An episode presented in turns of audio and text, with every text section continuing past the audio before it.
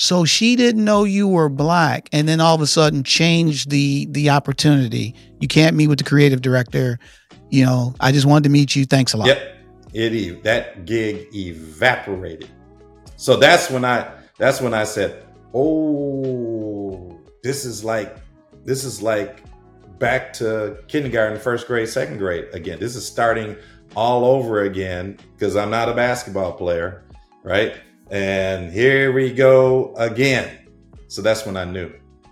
We'll discuss race and how it plays a factor and how we didn't even talk about this topic because we were afraid.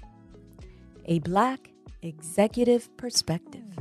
Welcome to a Black Executive Perspective podcast, a safe space where we discuss all matters related to race, especially race in corporate America. I'm your host, Tony Tidbit. So, as you guys know, the advertising uh, is a powerful medium that shapes our perceptions, influences our choices, and reflects on our society.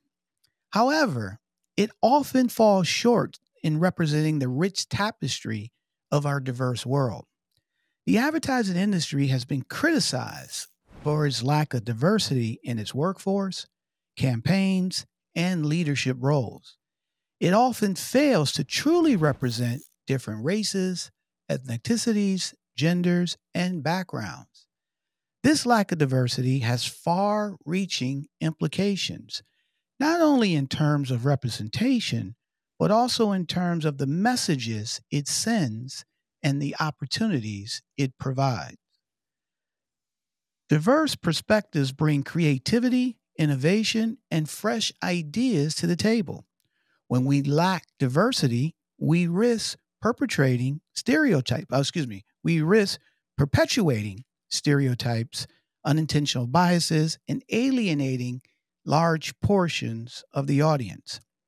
Our guest today, Jimmy Smith, Chairman, CEO of Amusement Park Entertainment, is a renowned figure in the world of advertising and entertainment. With a career spanning over three decades, he has constantly pushed creative boundaries and championed diversity and inclusion in the industry.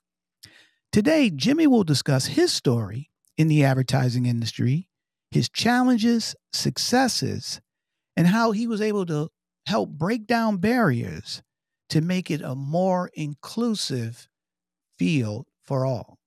Jimmy Smith, welcome to a Black Executive Perspective podcast, my brother.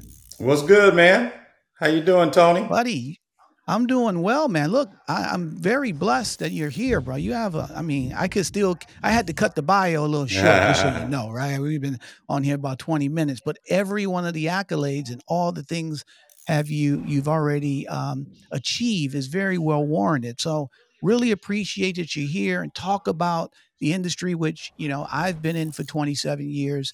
So I'm I'm excited to get into your background and hear a lot of the stories and things that you've accomplished, but also what we're talking about you know how the industry can be more diverse. But before we go there let's let's do a little warm up first buddy. Can you tell me a little bit where you're living now and, and tell me about your family? Oh, I'm in Southern Cal, and um, you know we we enjoying that you know L.A. life, Irvine, Newport Beach, all, all around up in there. The the team is uh, up and through Southern California. We dig the beaches. Got, got it. So beaches, but you didn't grow up there though. You grew up in the Midwest, correct? I grew up in the Midwest, but I, am a lifelong water guy. Like I grew up, my um, you know Lake Michigan is, you know, basically where I grew up. And um, matter of fact, my home hometown is I was born in Muskegon, um, which is right where Lake Michigan is, and and um, the actual community is Norton Shores. So uh, everywhere I when I left home and got my first gig was in Chicago. That was on Lake Michigan and you know lived in Hawaii and so on. I could go on and on, but there's always been some water around. Even in in in Portland, we had the rivers. So it's, it's about the water. I'm a water guy, man. I'm Aquaman. You're a water. I, I, I, I, hate to ask you what your sign is because it may be Aquarius. no, no, Sagittarius. That's all right. That's all right. But I'm glad you love the water. I don't totally get it. So, married kids, tell us a little bit about that. Yes, got um been married to my high school sweetheart since you know since college. I met her the first day I got to school, and um, then um, got two sons born in Chicago, and but raised on, on the west side of things in in um, L.A. and also um, Portland. And um, you know they're big now. They they aren't they aren't the boys anymore. They're they're, they're young um, young men. And I got two grandsons, and I got uh, Rocket and Prince, and I got um, another one on the way. Her name is going to be Retro, Laura's willing. And I got two beautiful um, um, daughter-in-laws. I call them daughters. I don't stick the in-law thing on them, but um, McFly and Armani. So between Smoke keeping me straight, my wife, and and the rest of the family, we doing all right. And, and I, I we wouldn't be, you wouldn't even be talking to me if it were not for my brother and sister, D, who's the executive producer, um, writer, creative extraordinaire, and then poetry. He was a um, Grammy, not a Grammy, but a Tony Award winning and Emmy Award winning writer. Wow, buddy. So look, I'm listening. Number one, you seem very blessed. Beautiful family. They're still growing. I'm I'm so you know I love the names I'm hearing. everybody has they got everybody's got a cool name. How who does the, what's the naming convention? How does that work there? Some of them in your family. Some of them come with it, but um, you know, like Armani was born Armani. Um, Rocket, my grand one of my grandsons, he was he was born um, Rocket, and uh, but Smoke I gave her the first that name the first day I met her at um, college because um, I thought she was smoking. So the first that's how she got that one. I love it, buddy. So your creative juices started a long time ago, and and they're still you know activated yeah. today. And you know I forgot. Jarrell is named after Superman's dad. That's my youngest son. I figured he'd be wondering why sequel was named after me and he wasn't. So I said, "Well, we'll name you name him Jarrell." So I snuck that by smoke. She would have never allowed it if she, if he knew if she knew he was named after a comic book character. So, but I had you know, sequel had such a cool one. Every time somebody hears sequel, they go, "Ah, where do you get that from?" Exactly. That is awesome. So listen, my friend. Look, like I said, we're blessed to have you, and I don't say that lightly. Um, and in the audience, you can look up Jimmy Smith and when you do, you'll see that he has been on pretty much every platform in terms of not just from a creative standpoint, but also from an interview standpoint. I mean, from Ebony, LA Times, CNN, you name it. There's not Forbes. There has not been a platform that has not reached out to you and you've chatted and talked about your career, which is awesome. So the question I have for you is like, why did you, what was one of the reasons why you wanted to appear on the Black Executive Perspective podcast? Well, I met your daughter. I met your daughter at uh, Medria Blues um, School, sixth through twelfth grade. Med- Medria um, is is a superstar, and um, you talk about cool name. She's got a cool name, and I'm I'm sure I'm slaying it. But I, I love you, Medria. And anyway, she built the school from the ground up. She had all these mm-hmm. um, dope kids at her um, school, and one of them was your daughter and mm-hmm. she immediately came up to me while after I finished speaking and said, "You got to meet my dad. You got to meet my dad. He's he's doing this. He's doing that. And um, do you mind if I introduce you?" And I said, "Of course." So you you thank your daughter for that. And, uh, look, buddy, I did as soon as we chatted. In any time, um, I mean, I remember there weren't that many blacks at all in the industry when I was coming up, so I didn't have anybody to talk to. And my dad was an entrepreneur, and I remember the things that he went through, you know, as a black man. And so, anytime somebody um, was doing something positive, and and like you are, brother, you and Adrian, I, I'm I'm in. Well, thank you, buddy, and we're glad that you're in because we want to dive into some of the stuff you even you talked about in terms of not seeing a lot of representation in the advertising industry. So all that being said, like I said, a ton of accolades, a ton of things that that you have accomplished. So you ready to have this conversation? Let's go. Let's do it. All right, let's talk about it. So you spoke a little bit in terms of where you grew up, which I believe was Muskegon, Michigan, um, right there on Lake Michigan. right? Which you know uh, started off your water, the love of the love of water, right? But talk a little bit about those early years growing up in Muskegon with your family. You talked about your father being an entrepreneur and how that shaped you as you got ready to move forward into to uh, the advertising industry. Well, we grew up in, uh, like I said, born in Muskegon, and uh, my mom was a school teacher in Muskegon Heights. That's where all the blacks lived um, at the time, and um, so all my friends were black. Interacting with her students as a, a little little boy, um, black folks, black folks, black folks. We had the club. It was called the Cape Canaveral Club. All all the blacks that were um, doing big things in Muskegon, that organization, and all the kids. And then um, when I was about four or five, we moved to an all white neighborhood. And I was following um, Dr. King, NAACP, and um, that was a shocker. Now, why was that a shocker? Um, up until that point, I'd never been called nigger. so, what's that? The the look in the faces don't don't seem like they're saying, "Hey, cool kid, what's up?" so, so in other words, that was your uh, racial turning point, I should say. Yes, yes. Um, that that was bad. It, you know, I was getting in fights every other um, every other day. It seemed like, and um, you know, different from today, where if you get in a fight, you get expelled or whatever. But I had the dopest, dopest principal. His name was Mr. Howe, and he was a white guy.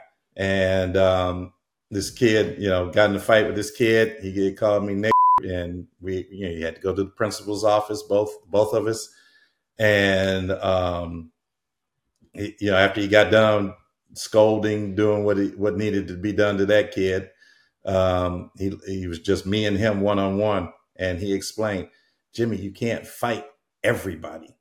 But you know what, what he was saying, he, I didn't get in trouble. I wasn't in trouble. It was the kid was in trouble, but he was just right. explaining to me, um, I can't go swinging on everybody, but, um, right. but I did. but he never he never was angry with me at all. He was he was um, so he was one of the one of the um, one of the white guys who was in a position of authority. That's mm-hmm. that, and so because of people like him, I knew that all white people weren't assholes. Right. Because in the right. beginning, there it was like, mm, mm, I don't know about these dudes. And and when you went, so you moved and went to a, an all white school. How many you know, what was approximately the number of kids, people, kids of color in the school? Oh, when I say all white, uh, I mean, you know, two, three. So yeah, so no, got you. And what? How old were you at this time? This was um, this kindergarten. Wow. So okay, you're five, six years old. Yeah, Jump Street. Um, I think I was six because my birthday. I had a funny birthday, so I couldn't go right when I turned five. So um, it was when I I was coming on six, I think. So yeah, it, it, was um, it was only like two or three of us. It, it, it got a, a few more once by the time I got to high school. Maybe five, six. Wow. You know, literally, you can. I, I, I had more fingers than I did um, black kids that were the school. so how did that? I mean, growing up. So I mean, that's that's a big that's a big contrast. Growing up, all black neighborhood, all black school, and then young going to an all white school, hearing terms you never heard of before, um, and then being in that environment. You said all the way through high school. So how did that shape you as you started growing up and started thinking a little bit? about what you wanted to do uh, for a career standpoint? Well, in the beginning, it was uh, all the trappings, but they were good, fun trappings. It led to me being able to do what I, I do today as a creative and as a writer. But in the beginning, I want you know I wanted to be a singer like the Jackson Five, um, and, and the the kids used to um, bounce. The white kids used to bounce their hands on my afro, right? And it's like, dude, Come on now. And but when the J5 came along, it was cool to have an afro. Right. So I said, well, Right. you know, I should be in a singing group then, because that that'll be cool. And as I grew, I'm I'm pretty tall, so as I grew, I said, okay, well, I'm gonna play basketball. That that seems like a, a cool thing to do. But always in the back of my mind, um, my dad was an entrepreneur, so Mhm. the pride that I had when he owned the Arby's, he he owned the very first and still to this day the only Arby's in Muskegon.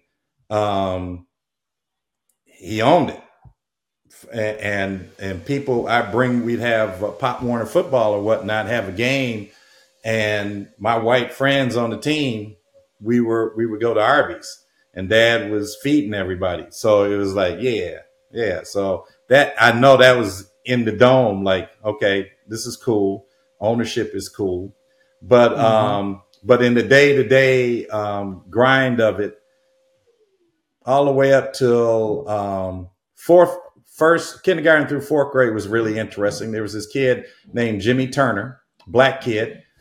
He was um, he wasn't in in he was like in sixth grade. I was like second grade or something like that. And but he was being bussed in, and he jumped off the bus and he beat my brains in, literally. His, his lover, bam, beat beat me up, and it's like, dude, what the hell do I got to do with where I'm living? So, so you're getting it from both I was sides. getting- I was getting getting- it from the white kids. You get it from the yeah, black kids. getting getting it from the black kids. But um, well, that one in particular, it, it was basically him A- angry about the circumstances of where um, um, where he was growing up, which wasn't a, a good neighborhood. And um, so, you know, if I talked to him today, we could have a conversation, and I'm sure drink a beer over it and whatnot.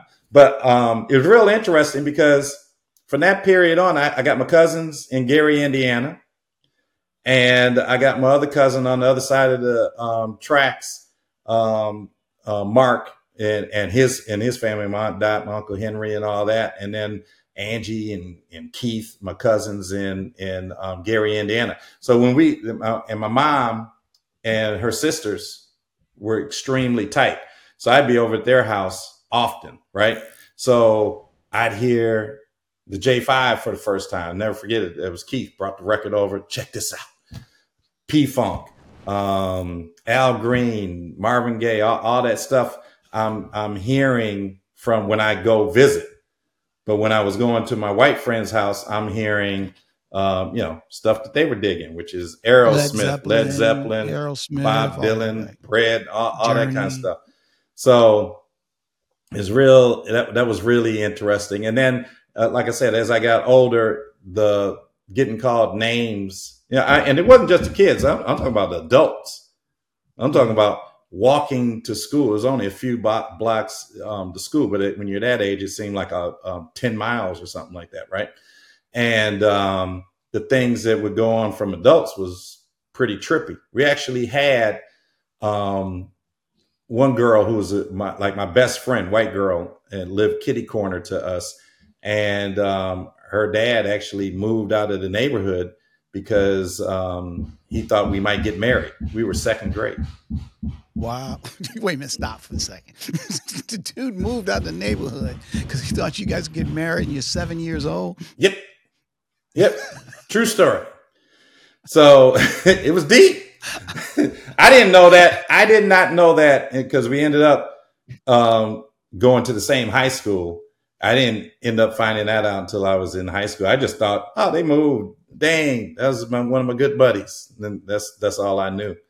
And uh, How did you find out though?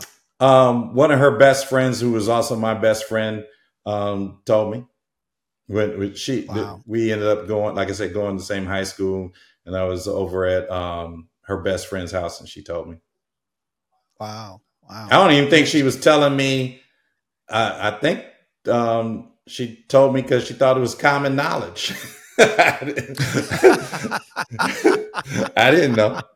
So Uh, but by the time I got to um, junior high and I was hooping, and um, high school, uh, it, it was it it all flipped, and some of my best friends still to this day as uh, those some of those white kids, including um, I I haven't seen them in a while, but one of my starting starting forwards on the basketball team, white dude Bobby Andre, um, he called.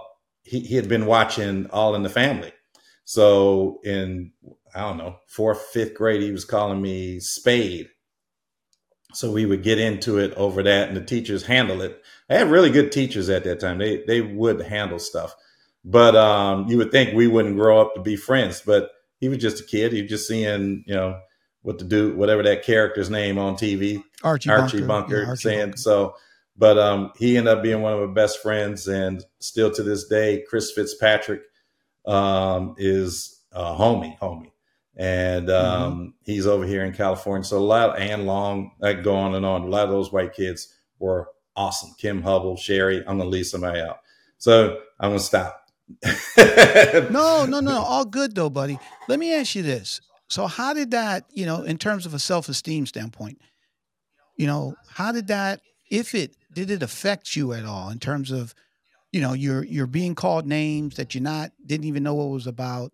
Um, and and again, you saying your friend who watched All in the Family called you Spade, which kind of speaks a little bit to what we're going to get into when we talk about advertising. How somebody can see something over it, and if it doesn't have a, a, a nice, it, there's not a representation of it, people are going to automatically repeat it, just like this nine year old kid did with you. How did that make you feel as a person, just being in that type of environment? You know, it's the weirdest thing.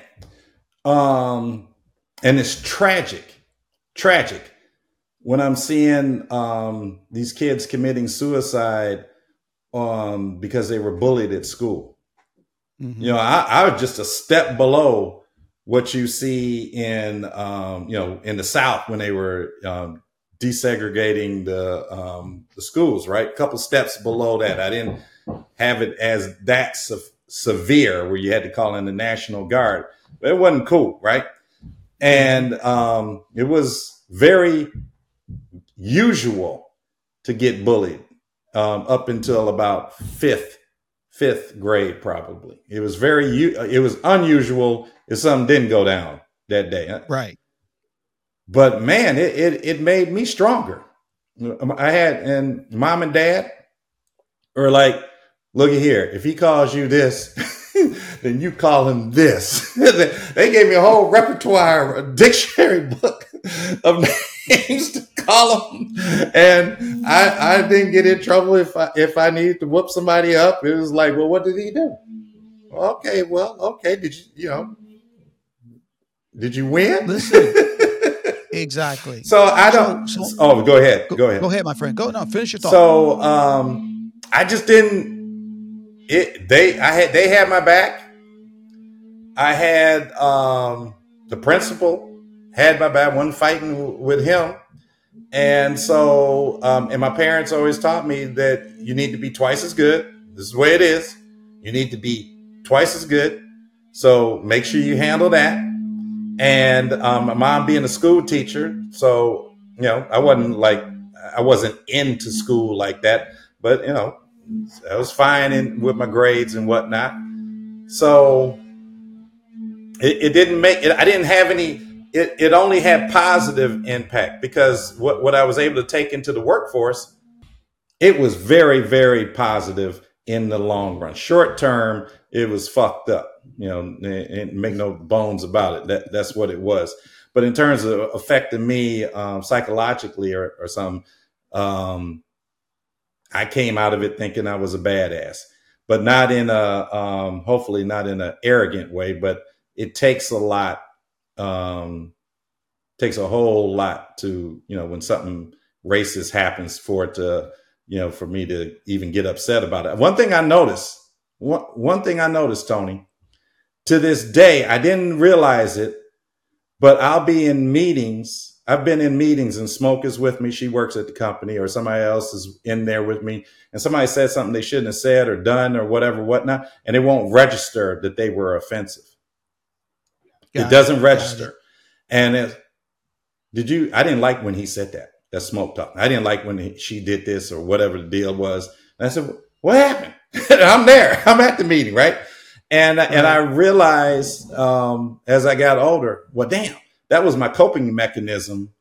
And when I was growing up in there, if I, I literally, like Mr. House said, you can't fight everybody. I literally would have been fighting every single day over every faux pas and disres, you know. So there were certain triggers. If you did this, you know, cross that, it's like, oh, hey. But a lot of this other stuff, it didn't even register because I had to do that in order to to make it through, and that that served me well in the workforce because um, most of these dudes are racist. I'm not saying they're pointy hat racist; they they don't even know they're doing it. But I've had I had I had this this one woman when I um, started this call. I'll tell you this last one. I'll shut up and you ask you whatever follow up questions. Oh, good, uh, man. That's what we want. We want to listen to your story. Go ahead. Finish. I had this is like I had my company was like a year old, and there's this one black chick. Oh, she's a soul power sister. You could have seen her in Oakland back in the Black Panther days and whatever and whatnot. Davis, huh? Yeah, man, she she was dope, and she was a writer, and I and I hired her and I had um, this one um, white guy who was a partner at the company, and she was there a day, and he said, "Jimmy, Jimmy, we we can't keep her. We we cannot keep her." And I said, "What's wrong, homie? Home chick is she's dope. What are you talking about? Um, worked at Wieden and Kennedy or worked on that. She dope. Well, she called me an asshole, and I said." The first day. and, I went, and I went and talked to her, and she said, "Yeah, I called him an asshole because he did such, such, such, such." I said, "You can at least talk to me. You can't t- call my partner. and ask. I mean, did he call you a, a you know?" It, it, was just she was feeling that vibe from him, but right. he hadn't called right. her, uh, you know, or anything like that.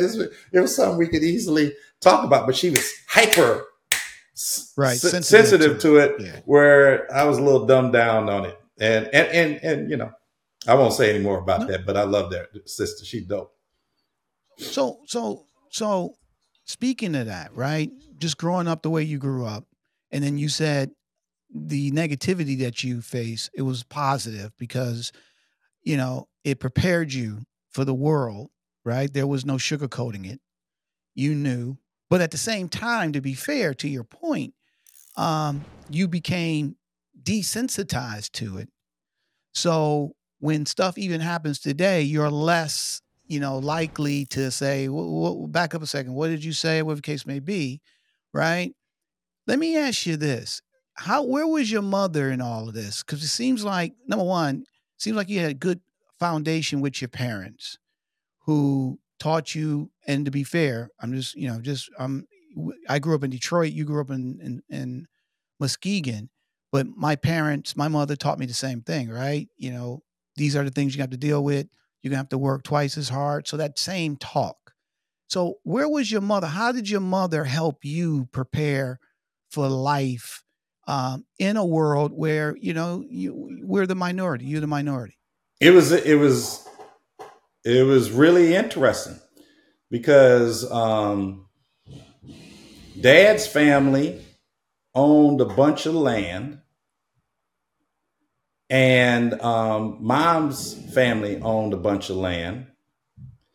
And she um, her dad was a he owned a mortuary. He actually owned the business right so those those were my parents. So it was when you say how was my mom, it, it was a combo thing, and mm-hmm. um, she she would come in from school, uh, uh, um, whatever position she held. She wasn't the principal, but she you know she had a um, had a lot of say.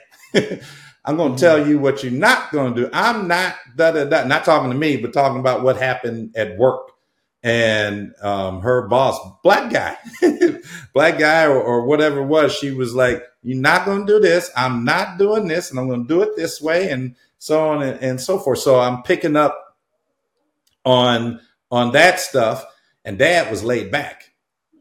Mm. So Dad would, um, you know, he, here's. You know, I remember coming home. We were on a swing set, and we were rocking it too too hard for for the white neighbor, and he told us that you know get off that swing. You're gonna you're gonna me and my cousin you're gonna break it. We went home and told my dad, but I didn't tell him like, Dad, this guy such and such and such and such. It was like, Daddy, he told us to get off the swing because um, he said, Who is he? Where? And it was like, uh oh.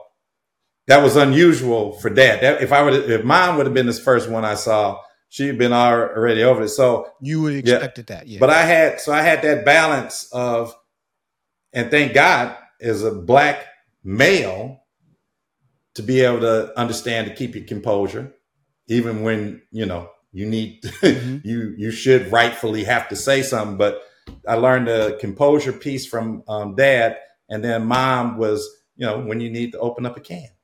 So mm. it was it, it was it was a good balance. so speaking of opening up a can, my friend, number one, thanks for sharing that.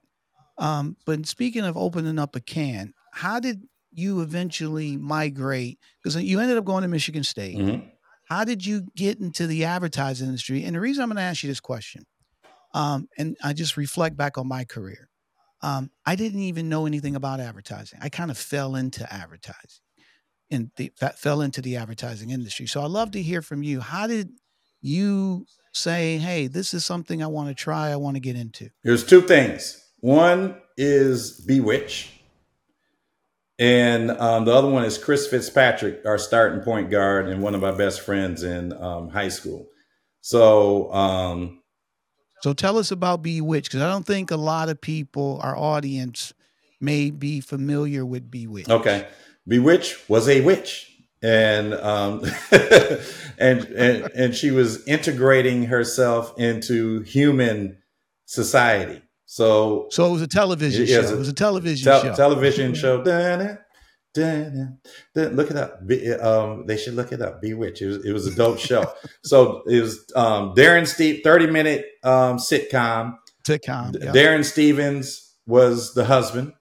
Samantha Stephens was his wife, and Larry Tate was the the the, the stereotypical white dude and account guy. So if you've seen the white haired guys on Mad Men, that was Larry yeah. Tate. And um, and Dora was the mother in law. That was Samantha's mom. And right.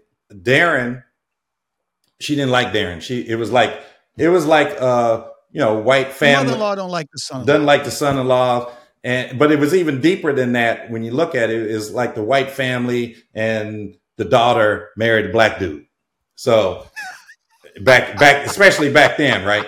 So they hated she the, the, pretty uh, pretty much they the the um, the in laws except for Aunt Clara hated Darrin and they'd be turning him into a horse or putting t- some type of casting some spell on him. And Samantha, the whole jig was uh, Samantha trying to get them to stop, trying to get them to accept Darrin and trying to get them to uh, uh uncast the spell. But Darrin was an ad- advertising executive. And when when he was like had the spell on him or something is is about to be a disaster. But when Samantha finally would convince her mom or her father to uh, undo the spell, he'd snap out of it. But they had a meeting at the, at the house and uh, the clients over and whatnot. And he had to go downstairs and save the day. And he would come, uh, you know, soda pop, pop, pop, he keeps you popping or what, you know, whatever he'd say in the, in the client go, that's great. I love it.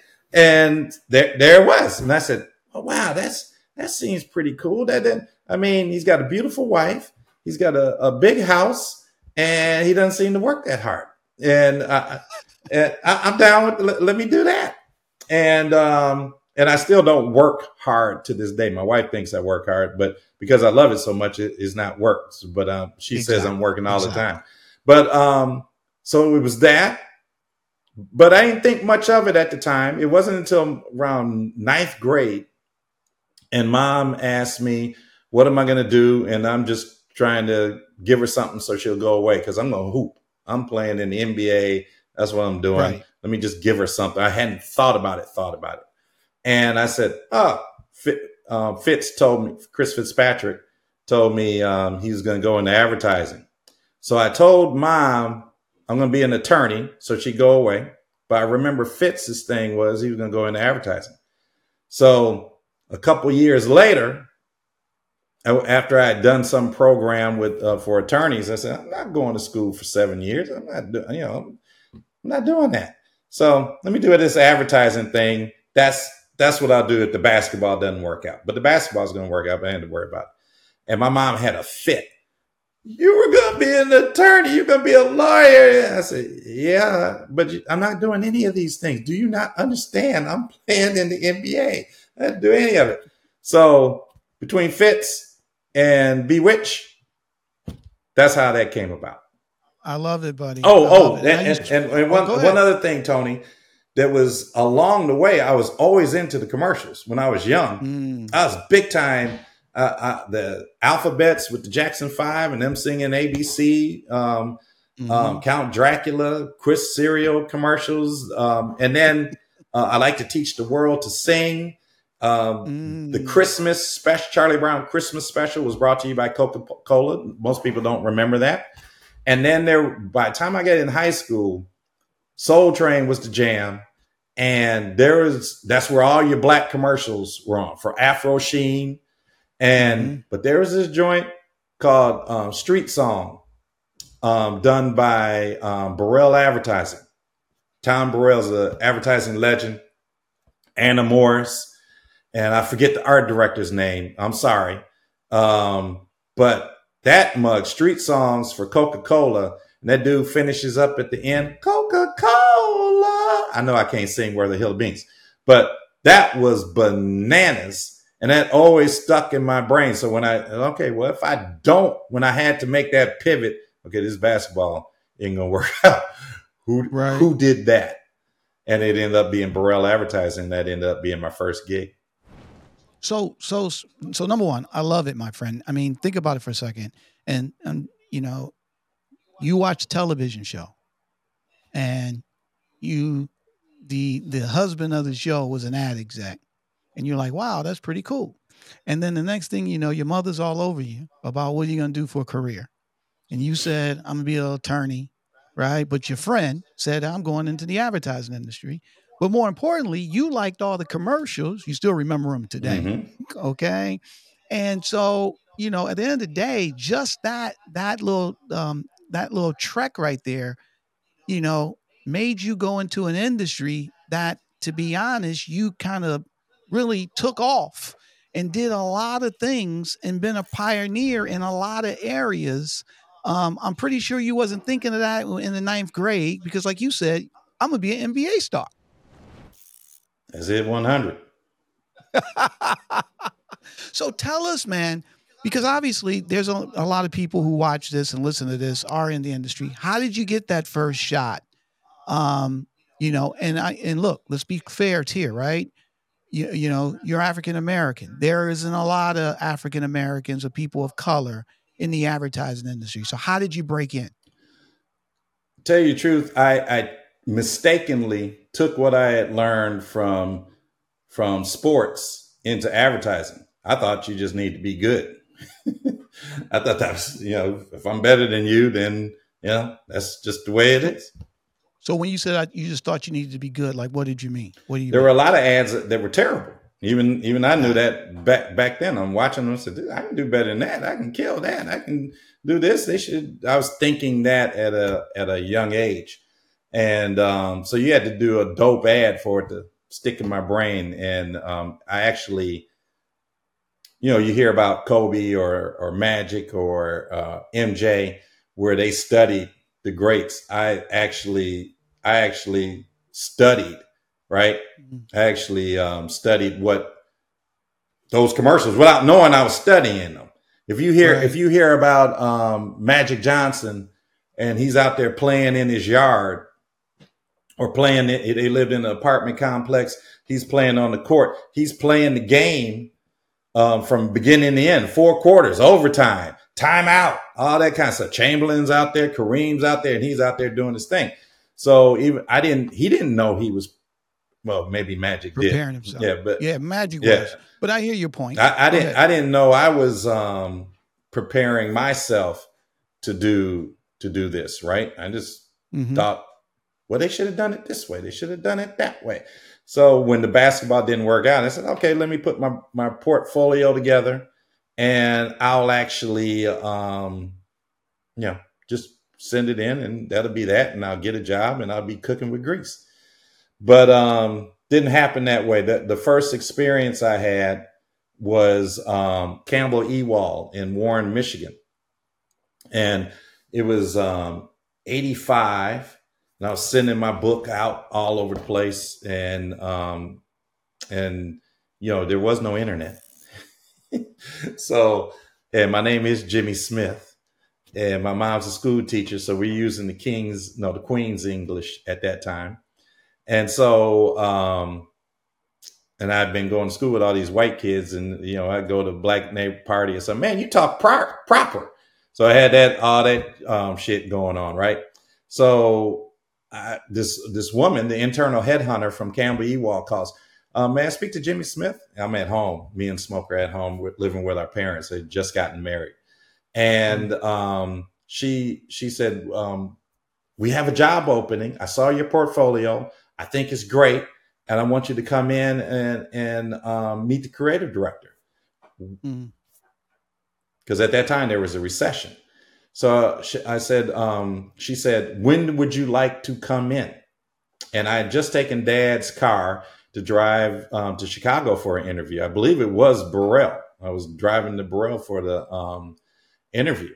And so we just gotten back. I only tried to take dad's car like once a week because there it wasn't like there were a whole bunch of ad agencies in, in Muskegon. So um, I said, um, well, I just took dad's car. Can I come next week? Like I can come Monday or Tuesday. And she said, Oh no, no, no, you need to come tomorrow. And you know, it was strange at the time because um, first of all, you asked me when would I like to come in. And she said, You need to come in tomorrow. There was urgency, but it wasn't urgency in the beginning. And she said, mm-hmm. I-, I need for you to meet with the creative director because he's going on vacation and I'm afraid that if he goes on vacation, you'll miss that opportunity because there is a job opening and I need for you to see him tomorrow. I said, Well, let me check with dad. Dad was cool. Said, Yeah, they got a job opening. Yes, absolutely. Do that. So um, got done with him, um, called her back, told her, you know, basically, um, I can come what time? 9 a.m. I need to be there 9 a.m. Now, Brother Tony, Muskegon is over here. Yep. Uh, where'd you have to go? Warren, Michigan. Okay, outside of Detroit. Outside of Detroit.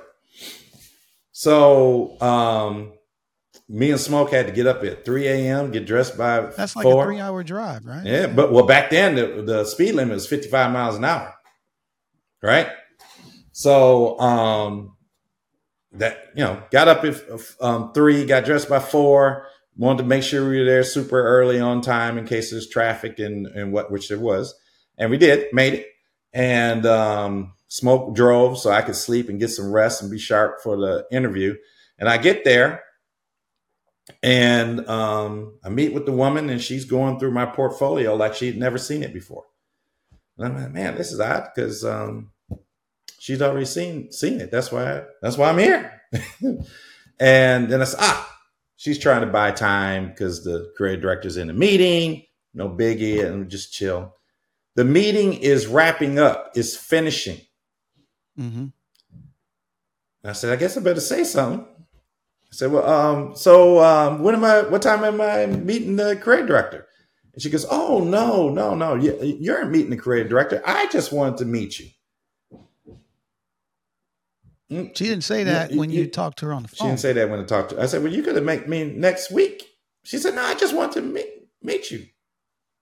I said, Well, okay, but what about the job opening? Oh, there's no job opening. For real? For real. For real, for real.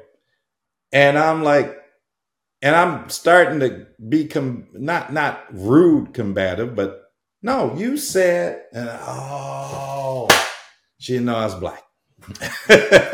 uh buddy, I, I'm be honest with you. I because I'm like, what happened? but she didn't know you were. She blind. had no idea. Like I said, this is before the internet, before FaceTime and all that kind of stuff. Name is Jimmy Smith. It, it wasn't Kareem Ab, uh, you know. yes, it wasn't Abdul or, or yeah, or, it, it just good old or smoke. De, Deshaun. it wasn't nothing like that. so, so she didn't know you were black, and then all of a sudden changed the the opportunity. I, you can't meet with the creative director. You know, I just wanted to meet you. Thanks a lot. Yep, it that gig evaporated. So that's when I oh, that's when I said, "Oh, this is like this is like back to kindergarten, first grade, second grade again. This is starting all over again because I'm not a basketball player, right? And here we go again. So that's when I knew. How did that make you feel, though, buddy? What, what, well, on that three-hour, four-hour drive back to Michigan, I mean, back to Muskegon, what was going through your mind? I will show you you you you will mm. you you will regret that um that happened because I tell that story every opportunity I get. If it comes up, I tell it and let them know. And um not mad at them, but right. don't do that no more. And and, and then I, I was just it, it was good. It was it was obviously it was tragic and and screwed up, but it was good to know what I was walking into because I didn't know what I was sending out my portfolio and wasn't getting any love. And I just thought, well, you know, I had read um, Maxine Pietro's How to Put Your Book Together and Get a Job in Advertising. And so I'm following all these steps.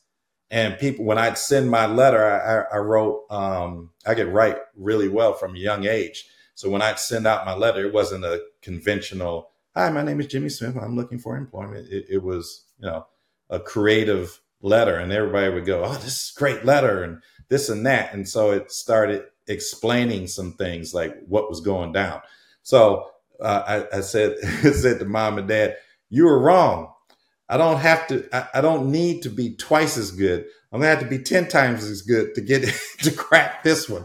But I was up to the task. I, I was like um, excited to do it. And it also got me in uh, Burrell, which um, you know, my first taste of advertising was Burrell. So I'm, i got all these black folks. Um, Burrell is a, the, one of the first um, African American owned agencies in the United States. In the history of the United States, is one of the first, right? So, and and and the and the audience that we were marketing to was black. So I got to be get eased in. You know how they take a quarterback and like they had uh, Patrick Mahomes start behind Alex Smith and kind of learn mm-hmm. for a mm-hmm. little minute. So I got to ease into it with people that looked like me, talked like me, acted like me, and was trying to do that type of work from the culture. Um, so if I would have gone into um, a white ad agency right off the back trying to do what I was doing, that wasn't going to happen. Let me ask you this, my man. So what year was this? This is um, 85. So this is 1980, and you got the job at Burrell in 85, right? Correct. Okay. So what I'm hearing is that you had to start at an African American agency in the advertising industry, which we know there wasn't a lot of uh, African American advertising agencies. So that's how you had to break in because the white advertising agencies would be if it would be a long shot for them to hire you. Is that what? Very long shot. There's like I told you how many blacks were in. I told you how many blacks were in at my school back in the early parts. It was it was something like that percentage wise back in '85 in the advertising agencies in the white general market ad agencies. Which, to be fair, is not even 40 years ago. Correct right? So think about that for a second, right? An industry that really had no people of color in it. And for somebody young like yourself who was who loved really liked advertising, I would say, who was, you know, looking at all the different ads and remember them and saying, this is great, this is horrible, I can do this and I can do that. You had to start off at an African American. So if there was no African American advertising agency, the world probably wouldn't have known Jimmy Smith. Is that what I'm hearing? Oh yeah, hundred percent. Wow. Yeah. Thank wow. Tom Burrell, Alma Hawkins. Um, shout out to Alma. I, I wore on that interview, I forgot my dress shoes. Like if you see me in a suit and tie, you you it's like seeing a unicorn. But back then, I'd wear my suit and tie and shoe shoes, not you know basketball shoes for for those interviews. And um, I got there. I had on my um, Air Force Ones with my suit and, and, tie, which you know now no big deal, but back then you you coming for an interview. What you doing with, with basketball shoes? Exactly. And um, I forgot who I was going to interview. I forgot. I was. I guess I was nervous or whatever the deal was. So I get up there to the receptionist, and I'm like, I forgot who I'm going to interview. Can you show me who the creative directors are here? And she showed me a list of names, and I chose. I said, Emma Young. No, no, not Emma. Alma Hopkins. Alma Hopkins. That that's who it is. I said, might as well wing it, see what happens. and Alma poked her head out and she said, I don't have an interview with you. But come on. You know, I wouldn't have gotten mm-hmm. that. I don't believe I would have gotten that from a um, that would have been just the excuse they needed at a general market agency, right? Mm-hmm. Oh, he he doesn't even remember who he's supposed to you know, exactly, uh, exactly. Um, but anyway, she introduced me to Alma, introduced me to Tom. Um, Tom hired me, and the next thing you know, I'm working with my mentor still to this day, Lewis Williams, and mm. um, he taught me all the ABCs. That is awesome, man. So fast forwarding, how did you get to Wieden and Kennedy? Because you went to Wieden and Kennedy, and if I remember correctly, you became the first creative director there. I became the um, first black creative director. Yes, I'm sorry. Yes. Um, I became the first black creative director, first writer, first black writer. I believe in all of Wieden and Kennedy, but for sure in um, in Portland, in the Portland office. That's where the office I was in. And Daryl McDonald was the first black art director to work there. So when I, I went to Hawaii well, I went to from Burrell, I went to Foote Cone and Belding. And my mm-hmm. and the only reason I got in Foote Cone and Belding is because that one of at the time I got there, there was only, I believe there's only one black creative director. Because I think um, two of the other black ones had left. So there's only one black creative director, Al Hawkins. And he used to work at Burrell. He hired me at Burrell, I mean at um, Foote Cone and Belding. So again, I got to see how a black exec conducts business in an entirely white organization. And black and, and Hawk was blacker than black, but yet he was he, he he he was blacker than black, smooth, cool, and so I learned a lot ton from him. And then um, end up going to um, they fired him eventually at like three years or something like that for no good reason, stupid and um, and so I had no protector. So once you had no protector, I was gone, and and, and the other black folks there that in that group were gone, and um, and the white folks that were in the group were gone, and and so I and we ended up moving to um, um, to Smokes home in here in Santa Monica. So I was living at her house with the little boys and whatnot. But I sent my work over to this place, um, Peck Sims Mueller and it was in Hawaii. And um, one of the one I was it was early in the morning. Um, let's see, Peck Sims, Sandy Sims said to me, "Hey Jimmy, how you doing?" And I said, "Hey Sandy, how you be?" And he said, "No, Jimmy, it's how are you doing?" I said, "Uh oh, uh oh, gonna be tight." um, so eventually, those are the only two places I was ever fired from. Foote Cone and Belding and um, Peck Sims Mueller, which is out of business mm-hmm. now. And so I had to get back. And this is, I'm answering your question. I had to get back to the mainland. And none of these headhunters were helping me to get back to the mainland. I was like, uh oh, you just set me out here and now I can't even get back. It's, it's worse than being on the mainland because they already ain't hiring black folks they sure enough ain't hiring black folks and flying them in from Hawaii. so I was at um, Foote Cone. I went. I, I used had only had my American Express card, my gold American Express card, my little prize thing there. That's the only thing I had to get back. I didn't have the money to pay it back at the time, but I, I said, but otherwise, I'm not getting off this island. So I just right. used that, and and I took a a, a trip. I went to um, L.A., San Francisco, Chicago, St. Louis, and New York. New York was the last stop on interviews. I just blitzed all the ad agencies I, I could find, right? And um, I get to this one. It was, I didn't even meet with Joe Muse.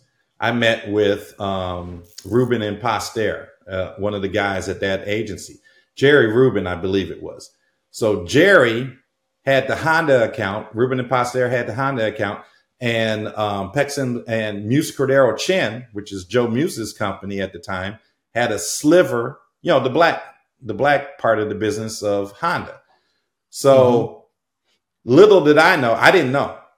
He talked to Joe about me, right? And told me you, you should meet me. He, he should meet me. So while that's all going down, I'm off to San Fran, off to Chicago, and New York. I meet um, with a guy at FCB Leber Katz. Mm-hmm. So it's different from the FCB in Chicago. This is FCB in, in New York. So the, the um, head guy, the headhunter calls, Jimmy, they got an opening at FCB Leber Katz. Um, you, you, I, can you come? Yeah, yeah, that's why I'm here. I'm here to meet as many people. Yes, they got an opening. So I go there. They did indeed have an opening. And they had a cigarette account. Now, my dad who, um, you know, after Jesus, that's my dude. right. right. and, and, um, he had passed away. He died of a heart attack, um, while I was living in Hawaii. So it was very traumatic living in Hawaii. So I meet with the, the head of, um, FCB, the creative head, and he goes, now look, every once in a while, we have the writers, you know, one time a year, we have them write a bunch of lines for our cigarette brands. It's only, only about a week. Just do it for a week and then we're done. And we get to work on everything else. Are you cool with that? I'm like, oh man. I, I, I got the little dudes on my shoulder, right? I got the one. But look, you got two two little boys. They're only like you gotta do what you gotta do. one in three, one in two Another one, your dad used to smoke and he died of a heart attack. You can't be doing no heart attack advertising. You're gonna kill people. This is going back and forth. It, it, it, was all happened like that. Even though I'm sitting there, I said, "Man, I can't do that, dude. I, I, I mean, I'll do beer. I'll do if you got some, you know, vodka, anything like that. but I, I, can't do cigarettes, man. Man, but and I knew I, you could see it in his eyes. Well, that's it. So I had to fly all the way back, dejected. Like I spent all this money on these credit cards. I have no way to pay it back. And it's a disaster. I get back to Hawaii. I called up Burrell and um, he said, We can do freelance. Well, if you, if you come to Chicago, you can do freelance. And I said, Okay, I'll do that. So we moved to um, Chicago, and I'm. Uh, they knew they were going to hire me right off the bat. They just wanted me to pay for the ticket. mm. so, so they hired me within the week. I was there on their week. Hey, we got a job. What do you want to? Y'all slick mugs. Uh, and um, so I was back with Burrell, but Joe Muse called. He called and said, "Hey, look, we got a sliver of the Nike account." And that I knew. Because what I didn't tell you, Tony, what I didn't tell you is when I was at Burrell the first time, and Anna Morris remembers this. She was 80 something years old. I just talked to her a few weeks ago. We're working on hopefully getting her into the um, one of the advertising hall of fames. And mm-hmm. um, I'll say what it is. It's the one club. We're trying to get in the one club hall of fame. Got it. Got it. Got so breaking news on the Black Executive Perspective. She's not in yet. We, we're working on it. We're working on it. I love it. I love it. So um, she remembered this ad that I did with um, Mike Tyson, and we presented. Um, he was a black cowboy. This is just one example. He was a black cowboy, and um, he's eating the um, what's the the steak? It was like a um, the McRib. He's eating the McRib, and he comes into the saloon, one a McDonald's saloon. I want, I want to, um, you know, they give him. They, he didn't ask for anything. They just give him the McRib, thinking because they're scared of him, right? He's just this right. is like the eighteen, you know, seventies or something like that. And then they asked him how how how did it taste. He goes, "Oh, it tastes good. It tastes wonderful." You, you know, Mike talks right, and that was the spot. And they took it to McDonald's, and they said, "What's black about that?" Um. So even though, hold on one second, I want to back up. So even though you had Mike Tyson, who was a black person, even though you wrote it, they still said it wasn't. What's black about it? It's not black. What's black about it? And this this is um, now again this is thirty year thirty something years. This is nineteen ninety, and um, the, the, and it was it was deep because well, what you think? We were just in Africa, and then from slavery to the civil rights movement, we didn't exist. We didn't do stuff. We weren't cowboys. We weren't, you know, they didn't even know the history of cowboys to know, you know, buffalo soldiers. They didn't heard any of right. that. So that was what I was facing working out of Burrell. Go ahead. You got a question? Yeah, because I wanted to expand on that for a second. When they said it wasn't black enough, what did they mean? From their cultural from their white cultural cues, they have a they have these stereotypes, and it's not just McDonald's. It's whatever brand. No, no, whatever anybody. Brand yeah, you I, I want you. Yeah. Um, they had a stereotype on what black is. And what was that? Grandma, granddad. Um, it wasn't. It wasn't. Um, it wasn't that it was bad because grandmas are great and grandmas right. are, are, great and family mom and dad great, taking the yeah. kids to mcdonald's it's all awesome. But we couldn't be in space. We couldn't um oh dancing and singing was cool. You could always dance and sing. so I, that part I, I kind of figured yeah. that was one of the things. So it was but when you said it, you couldn't be in space like what does that mean? Oh you're talking about outer space. Outer space. You couldn't be in outer, outer space. You, you know that's not black. That's not black so you can't have black astronauts. Cowboys aren't black in their minds. Got it. Right. In their I'll give you one other example. This is my. This is in '85. They were introducing the McDLT. Keeps the cool side cool, the hot side hot. Right. And it was in this styrofoam, black, bad for the planet. But at the time, you know, this is the first of its kind. So your your lettuce and tomato wouldn't get all weepy and all that kind of stuff. So since it was the first sandwich of its kind, it should be in my mind it should be introduced by the first man. Because this first sandwich first man. Makes so sense. makes sense. And he was going to be the spokesperson. Once again what's black about that?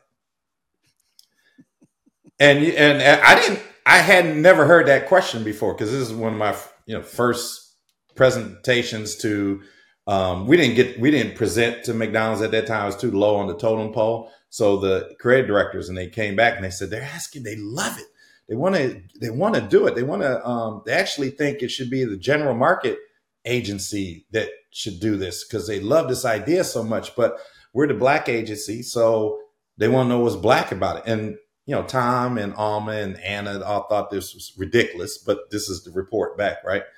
And can't we just tell them a black man wrote it? I mean, yeah.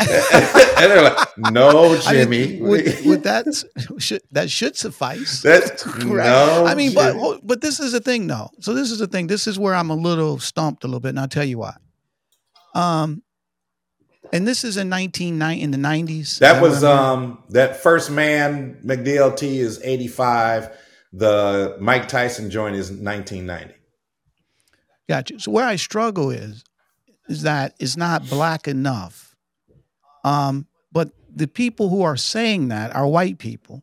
Correct. Right. And at the end of the day, their definition of black, that's why I, am I'm missing something here in terms of what their definition of black, eh, what, because they wasn't singing and dancing, or was it because uh, like you said, it was a cowboy coming in, and they didn't recognize that black people were cowboys. So it had to be, uh, if it was a drug dealer or if it was some young kid coming in playing basketball with a basketball, would that suffice more than versus just a general market occupation? Even though there are black people who are the stars of it, that wouldn't have been good enough. That would not have been good enough. The deal was you had to fit basketball. We're playing sports. Thumbs up. If you're um, grandma, oh baby, you need. Know, we're all good. and so I didn't understand what um, for for years. I I thought that um, Burrell just wasn't bringing it.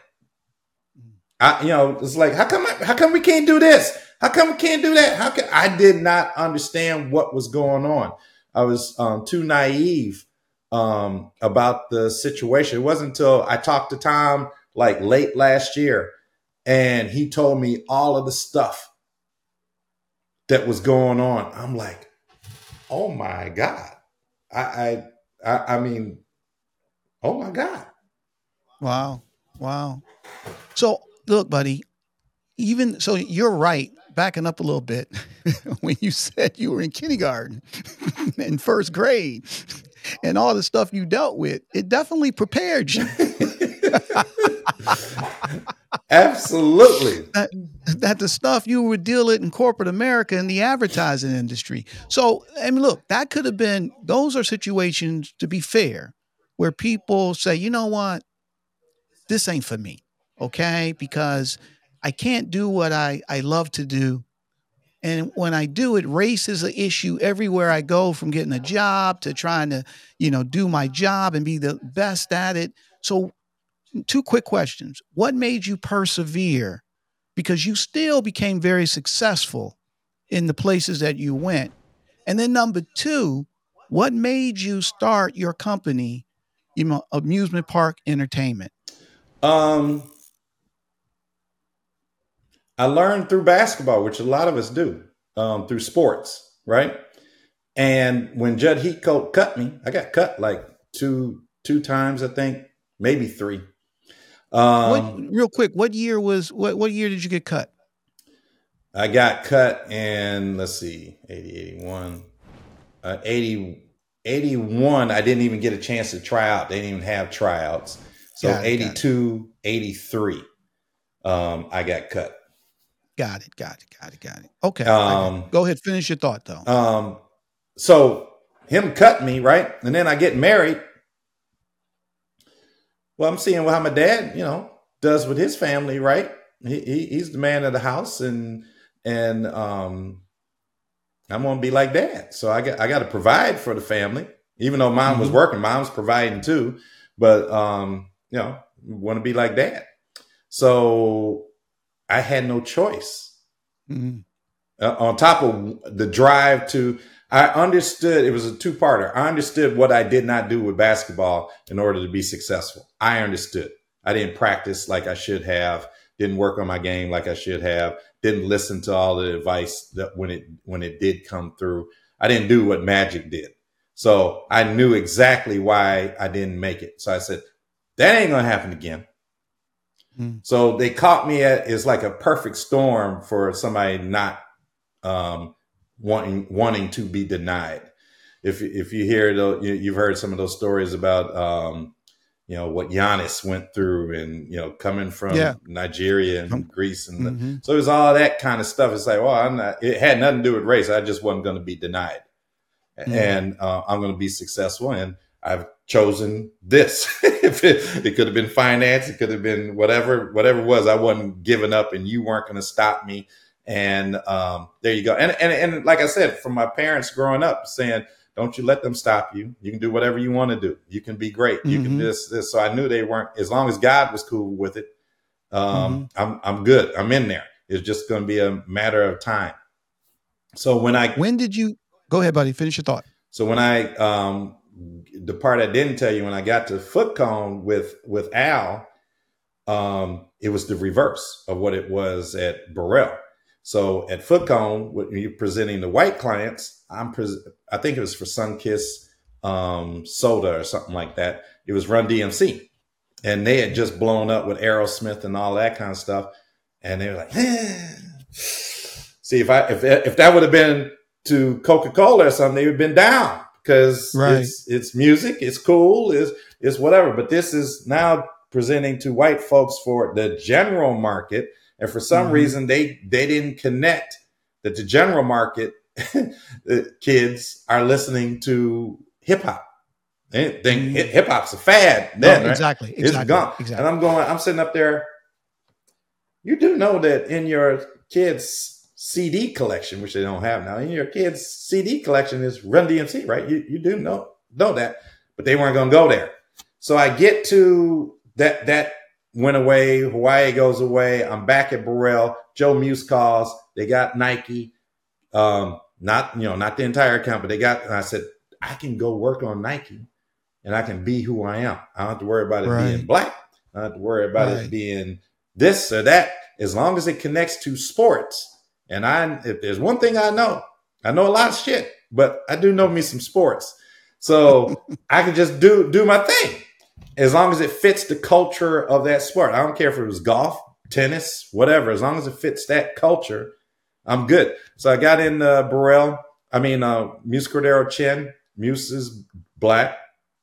Cordero Mexican. David Chen Chinese. And so I would be doing ads for Honda or whatever, whatever. In sometimes in um, um, Spanish, sometimes in Mandarin for one of the bank accounts that we have. But the Nike account, I was working with Scott Bedbury. He was the head of Nike advertising. And Joe let me do my thing. And I knew, uh, uh, Tom said to me, I'll never forget, um, he said to me, he's trying to keep, make sure I stayed at Burrell. And he said, Jimmy, if you go to, um, yeah, they have the Nike account, but if you go, you're only going to do one one Nike ad a year. And I was like, that's all I need, Tom. I just need that one, right. that swoosh in there. I'm, I'm good. And I'll get into Wieden and Kennedy. And so I, I, I was, he was right. I, we, we did like average two, two ads uh, a year. I think I did six ads total for Nike, but they won awards and they got Yeah. the attention of Dan Wieden. And um, through that, I, I wrote, um, I don't know if you know the story or not, but I, Dan, we went up there to present to Dan. Scott Bedbury wanted us to work together. And we get up there, and I had been asking Dan, you know, hire me, hire me, hire me. And ah, ah, ah, so we did this pre- joint presentation, Muse Cordero Chen and Wieden Kennedy to Nike, blew them away. Dan is whispering,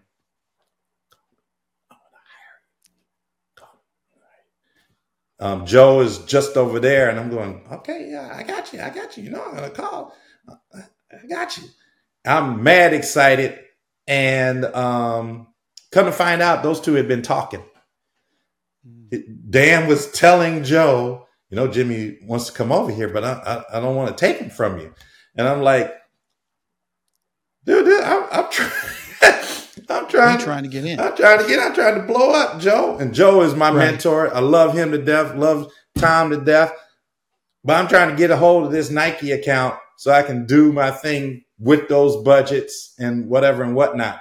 So uh, I called Dan for like two weeks. He didn't return my calls. I talked to his um, assistant, Mary Norman, and she said, "I'll give him the message." I give him after about um after like two weeks, I wrote him a, a letter. I thought it was five pages, but Susan Hoffman, who's a partner at Wieden and Kennedy and was there when, when I was there, and but she she's like one of the old school. I think she's employee number twenty or something like that, right? Mhm. Um, so she just sent me that letter. I hadn't seen that letter since I wrote it. And, and so you're talking about now, you're talking about 1994. Anyway, Dan read the letter. I overnighted it to him. He called me the um, the night that he, and very next day when he received it, and said he he was he's going to hire me. And you know that was um, that was the turning point. Ju- you know, all of those were turning points, but now I'm work. I, I just got drafted by the Lakers. Yeah, so now you got drafted by the Lakers. I love it. So, so amusement park entertainment. How did you? What, what made you? What inspired you to start your own company? So, um,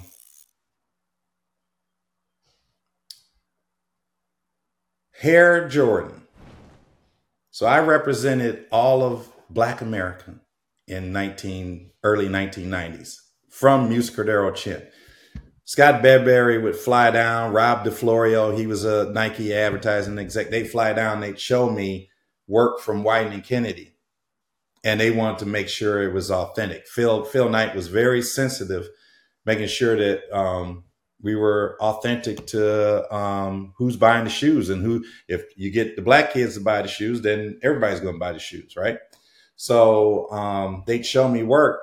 It was stupid, but you know I'm trying to get in there. So you show me what you want to. I'll let you know what I think. So they showed me the storyboard for Space Jam, and um, I'm sorry for Hare Jordan, H A R E, mm-hmm. and Jim Riswold did that. Um, show it to me to say, what do you think? I said, stupid, stupidest idea I've ever seen. What does Michael Jordan in basketball got to do with Bugs Bunny? The boys in the hood ain't gonna dig it. So I, I was kind of being like um, McDonald's from the 80s, mm-hmm. right? Uh, right? Uh, like, right. why can't black folks be in a cartoon with Bugs Bunny and it'd be cool? And why can't? But that was how it, up until that point, I had been trained without even realizing it, right? And um, anyway, they didn't listen to me. It, they run a 60 second spot in the Super Bowl. It blows up. They come back with part two, blows up even bigger. And Warner Brothers during that time is trying to turn it into a feature film. And they're mm-hmm. trying to convince um, Phil and Nike to turn it into a feature film. And at that time, as I understand, I wasn't in the room, obviously. As I understand, Phil just said, we just make shoes. And he wouldn't do that today. But at the time, everybody's learning and growing, right? And and Warner Brothers is saying, look, take whatever it was you spent on that campaign that you paid all that money to run on the Super Bowl, to produce, and whatever, whatever, take that and put it towards this feature film. You'll make money off of your commercial. Kids will pay you money to see your ad. And Nike didn't do it. Fast forward is 1996, and Warner Brothers by then had said, forget that. We're just going to make the movie without you then. we'll hire Michael. We'll change the name from Hare Jordan to Space Jam. And mm. we'll hire the same director, Joe Pytka, who's friends of ours. Uh, we'll hire Joe, who did the commercial, and we'll just go ahead and make it. So I'm sitting in um, Jim Riswold's office. He was my boss at the time. And again, he was the creator of, of Hare Jordan, which became Space Jam. He's got little credit at the very, very end of the movie. It says special thanks to Jim Riswold. And I'm going, Riz, we call him Riz. How much money did you make? I make shit. And that's the way is literally what he said. I make shit. And I'm going, well shit, it's number one at the box office. It's um, you know, I believe I can fly is number one. I mean, come on, man. I, am a, and then I go, oh, yeah, dummy, you're asking your boss how much money he made. You can't ask your boss that. And so I pull back and I said, I'm sorry, man, I shouldn't ask you. He said, no, I didn't make shit. And I right. didn't understand it. And I'm, oh, what do you mean? And he goes, he broke it down to me that when you create these ideas, um, the um, companies, the brands own it. Unless you do a contract right. and structure it, the brand owns it. And 9.9 times out of 10, if it blows up bigger than what it could have been, um, blows up than just a commercial, they aren't going to do anything with it. It just IP that just lays there and and dies and gets forgotten about, right? Come to find out, I'm sitting with Joe Pytka, and he goes, Space Jam made 200 at that time, 260 something million dollars in 1996 worldwide. It made 3.5 billion in merchandising, t-shirts, hats, lunch pails, and whatever. All wow. told, it made close to four billion dollars. And at that time, Nike was a $6 billion company. And I'm going, oh, wait a minute.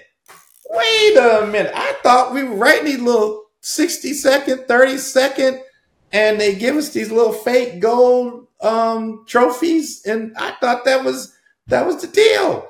Wait a minute. And I started doing research, and then a book publisher, I'm at Wieden Kennedy now, book publisher calls and goes, hey, it calls me and my um, my John Jay, who's who's a was a partner at Wieden Kennedy, and my boss at the time, and we did a bunch of NYC basketball stuff that blew up. And they saw our print ads. They say, "Hey, why don't you guys take those print ads and turn it into a coffee table book?" And it was shot by um, John Huet, brilliant photographer. And um, like, ordinarily, if not for Space Jam, I would have said, "Who's going to buy a, a coffee table book full of print ads?" Ah, yes, they will. Yes, yes, they will. I remember what happened with Space Jam and Hare Jordan, so we're gonna do that. And so my brother, who's a Tony Award winning poet, rounded up the poets, wrote some of the poems, put in that coffee table book. It's in museums around the world. Then Will wow. Moselle is at EA. He calls. He goes, Jimmy, I want you to take what you do in. Uh, I want you to help us with this video game NBA Street series we're doing. I said, I'm going to do the advertising. I'm going to call Dan. Dan's going to be excited because we're going to have the win, get the EA account. This will be awesome. And he's like, no, I, want, I, I don't care about the advertising. I want you to take what you do in the in Nike Freestyle, the font campaign, um, put that into that flavor, that soul, that that sauce into the video game. Well, okay, shoot. So that thing blew up. And like I told you earlier, ESPN ranked it one of the top 25 um, video games of all time. Um, that just kept happening. We did NBA um, Nike Battleground, no Nike Battlegrounds, which is on which is on MTV and is uh, at the time it was the highest ranking show in the history of MTV2 back when MTV2 was a thing thing. And then went did Gatorade, G'd up Gatorade, we did Gatorade Replay, got nominated for an Emmy, but I had Gregory Allen Howard, who wanted to write the movie. Gregory Allen Howard wrote the, at that time the biggest selling um, mo- football movie in history. Remember the Titans? Yeah, they wouldn't do it.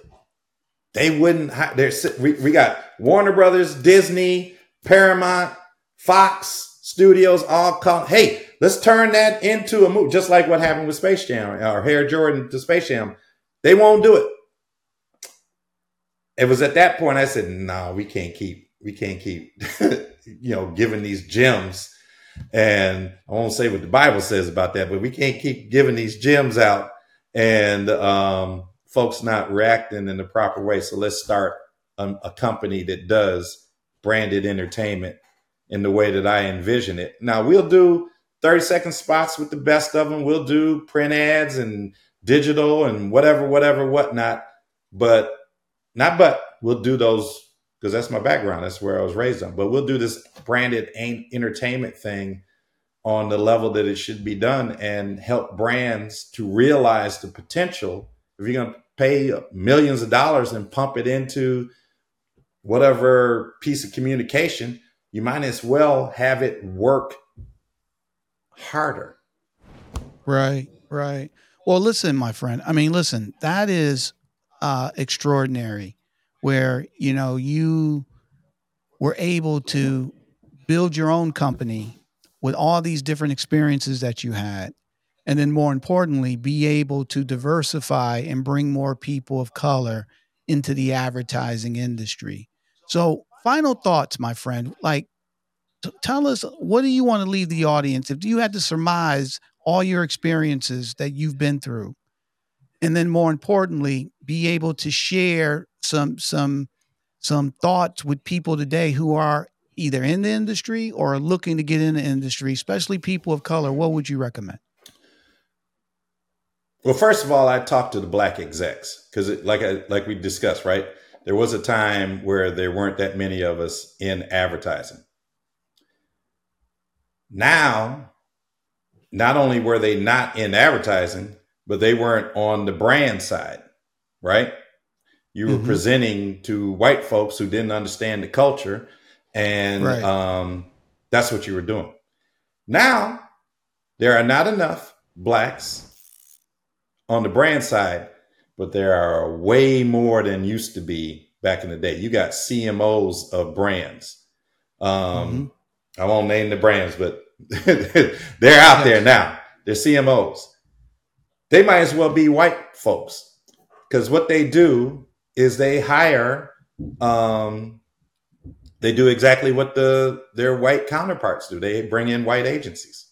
That's that's what Right. they do, and, and they try and cover it by hiring um, a white like I headed up Gatorade, right? So we're cool with giving um, that company the business because it's it's owned by white folks. Mm-hmm. They're very hesitant to um, hire black owned marketing, advertising, entertainment companies. Very hesitant. It, it rarely happens. I get more business from white folks than I do from um, from blacks, and not just me. Uh, I just happen Right. to be talking to you. I, there's there's a long line behind me of black owned companies. So what I would le- leave it with is um, is um, that needs to change. That needs to change. We can't be. Uh, we're. It's already tough enough in, in this in this business in this world when you're going up against um, what we're going up against, whether it's just walking down the street trying to take a jog, whatever the deal is Right. without having to deal with that. But um, that's the next thing is the black folks, um, people of color need to um, not hire their not hire somebody because I don't hire anybody because they're black. It's like Right, no, right, you, right, you better be dope. I'm white, black, blue, pink, and purple. Better be dope. And there are many black owned companies that you know have the chops, have the um, credentials, and are twice as good, but don't get the business. So, um, like I said, those those folks on the black folks on the brand side need to um, they should do do the right thing. We call them Stevens. If you saw Django and you saw Samuel Jackson's character and what he was doing to Jamie Foxx's character, we that's that's what we call Stevens and Stephanie's. So And they are not all of them. Ivan Herrera, No, no, no. I- I get it. I over at um, the 4-H is is a CMO over there. The dude is bad. He's awesome. got it. So you got a book. You wrote a book called Truth. Plug it real quick for the audience so they know where to find it. Oh, dig it. Um, the truth is a graphic novel that I wrote back in um, 19, I want to say 99, 1999. Um, Mhm. Dan Wieden funded it, uh, gave me three $300,000 to do that um, graphic novel, and he hated it. Now, Dan is like one of the whitest cats you ever want to meet. But um, he, he he hated the story. He didn't believe it was going to happen. He said, if that would never happen, well, you'll find that when you read the truth, that um, a lot of what I wrote in 1999 actually took place. Is it took place and is taking place today? So it's about a, a black superhero whose um, his power is to help you see the truth.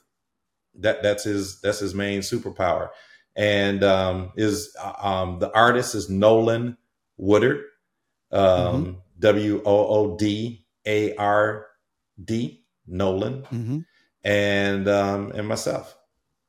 Dark Horse Awesome. is dark. what- It's a Dark Horse book to Dark Horse Comics. Where could people find it? You can find it on. Um, I have to give you the link so you can put that up with the podcast, but you can find it on um, on Amazon. Awesome, my friend. So we'll definitely send. Definitely, we'll put it up on our. Not only in the episode, but we'll put it up on our website. But my friend, I really want to appreciate you coming today. I mean, look, you got a million stories, which is awesome. You've had a great experience.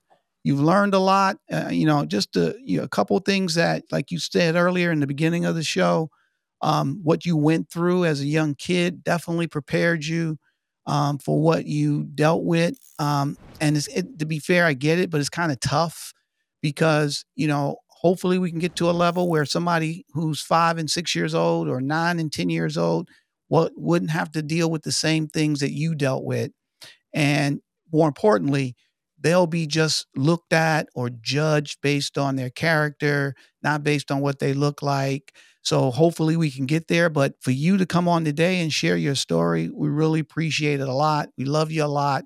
And hopefully we can have you come back at some other time. Right on, Tony. And, and thank you for taking the time to do this and getting the word out. That's what's up. I'm sure you've interviewed a ton of folks. So um, make it happen. Keep doing your thing. Thank you, my brother. We definitely are. And we want to thank you too for tuning in to another episode of a Black Executive Perspective podcast with our guest, Jimmy Smith, CEO of Amusement Park Entertainment. So I think right now it's time for what? Tony's Tidbit. It's time for Tony Tit Tidbit. And look, Jimmy, his life, in terms of what he just explained to us, def- definitely epitomizes what the tidbit is today. So the, the tidbit today is Every difficulty in life presents us with an opportunity to turn inward and to evoke our own submerged inner resources.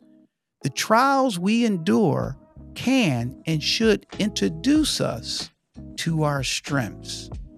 And if you listen to the entire episode today, it epitomizes Jimmy Smith because of the things that he went through, right? He was able to look within. And I love what he said earlier. Hey, I'm a winner. I'm not, I didn't practice hard, but I know exactly what I'm going to do to make this work. And regardless of the circumstances, the obstacles, I'm going to learn from it and I'm going to get better. And exactly what he did. A kid from Muskegon, Michigan, who grew up and watched Bewitched and said, I'm going to be an advertising executive and through the trials and tribulations, ups and downs, the traveling, the miles, the gold uh, uh, MasterCard that he spent money on, uh, he was able to accomplish his goal and a lot more. So we want to thank him again, Jimmy Smith, CEO of Amusement Park Entertainment. And again, we want to thank you for investing the time into another episode of a Black Executive Perspective podcast. Please give us a rating. Let us know how you like this episode. You can follow a Black Executive Perspective on all our socials LinkedIn, Twitter, YouTube, Instagram, and Facebook at a Black Exec. And again, you can listen to any of our episodes wherever you get your podcasts. From my host, excuse me, my guest, CEO Jimmy Smith, my producer, Double A, I'm Tony Tidbit. We talked about it, and we're out. Black Executive Perspective.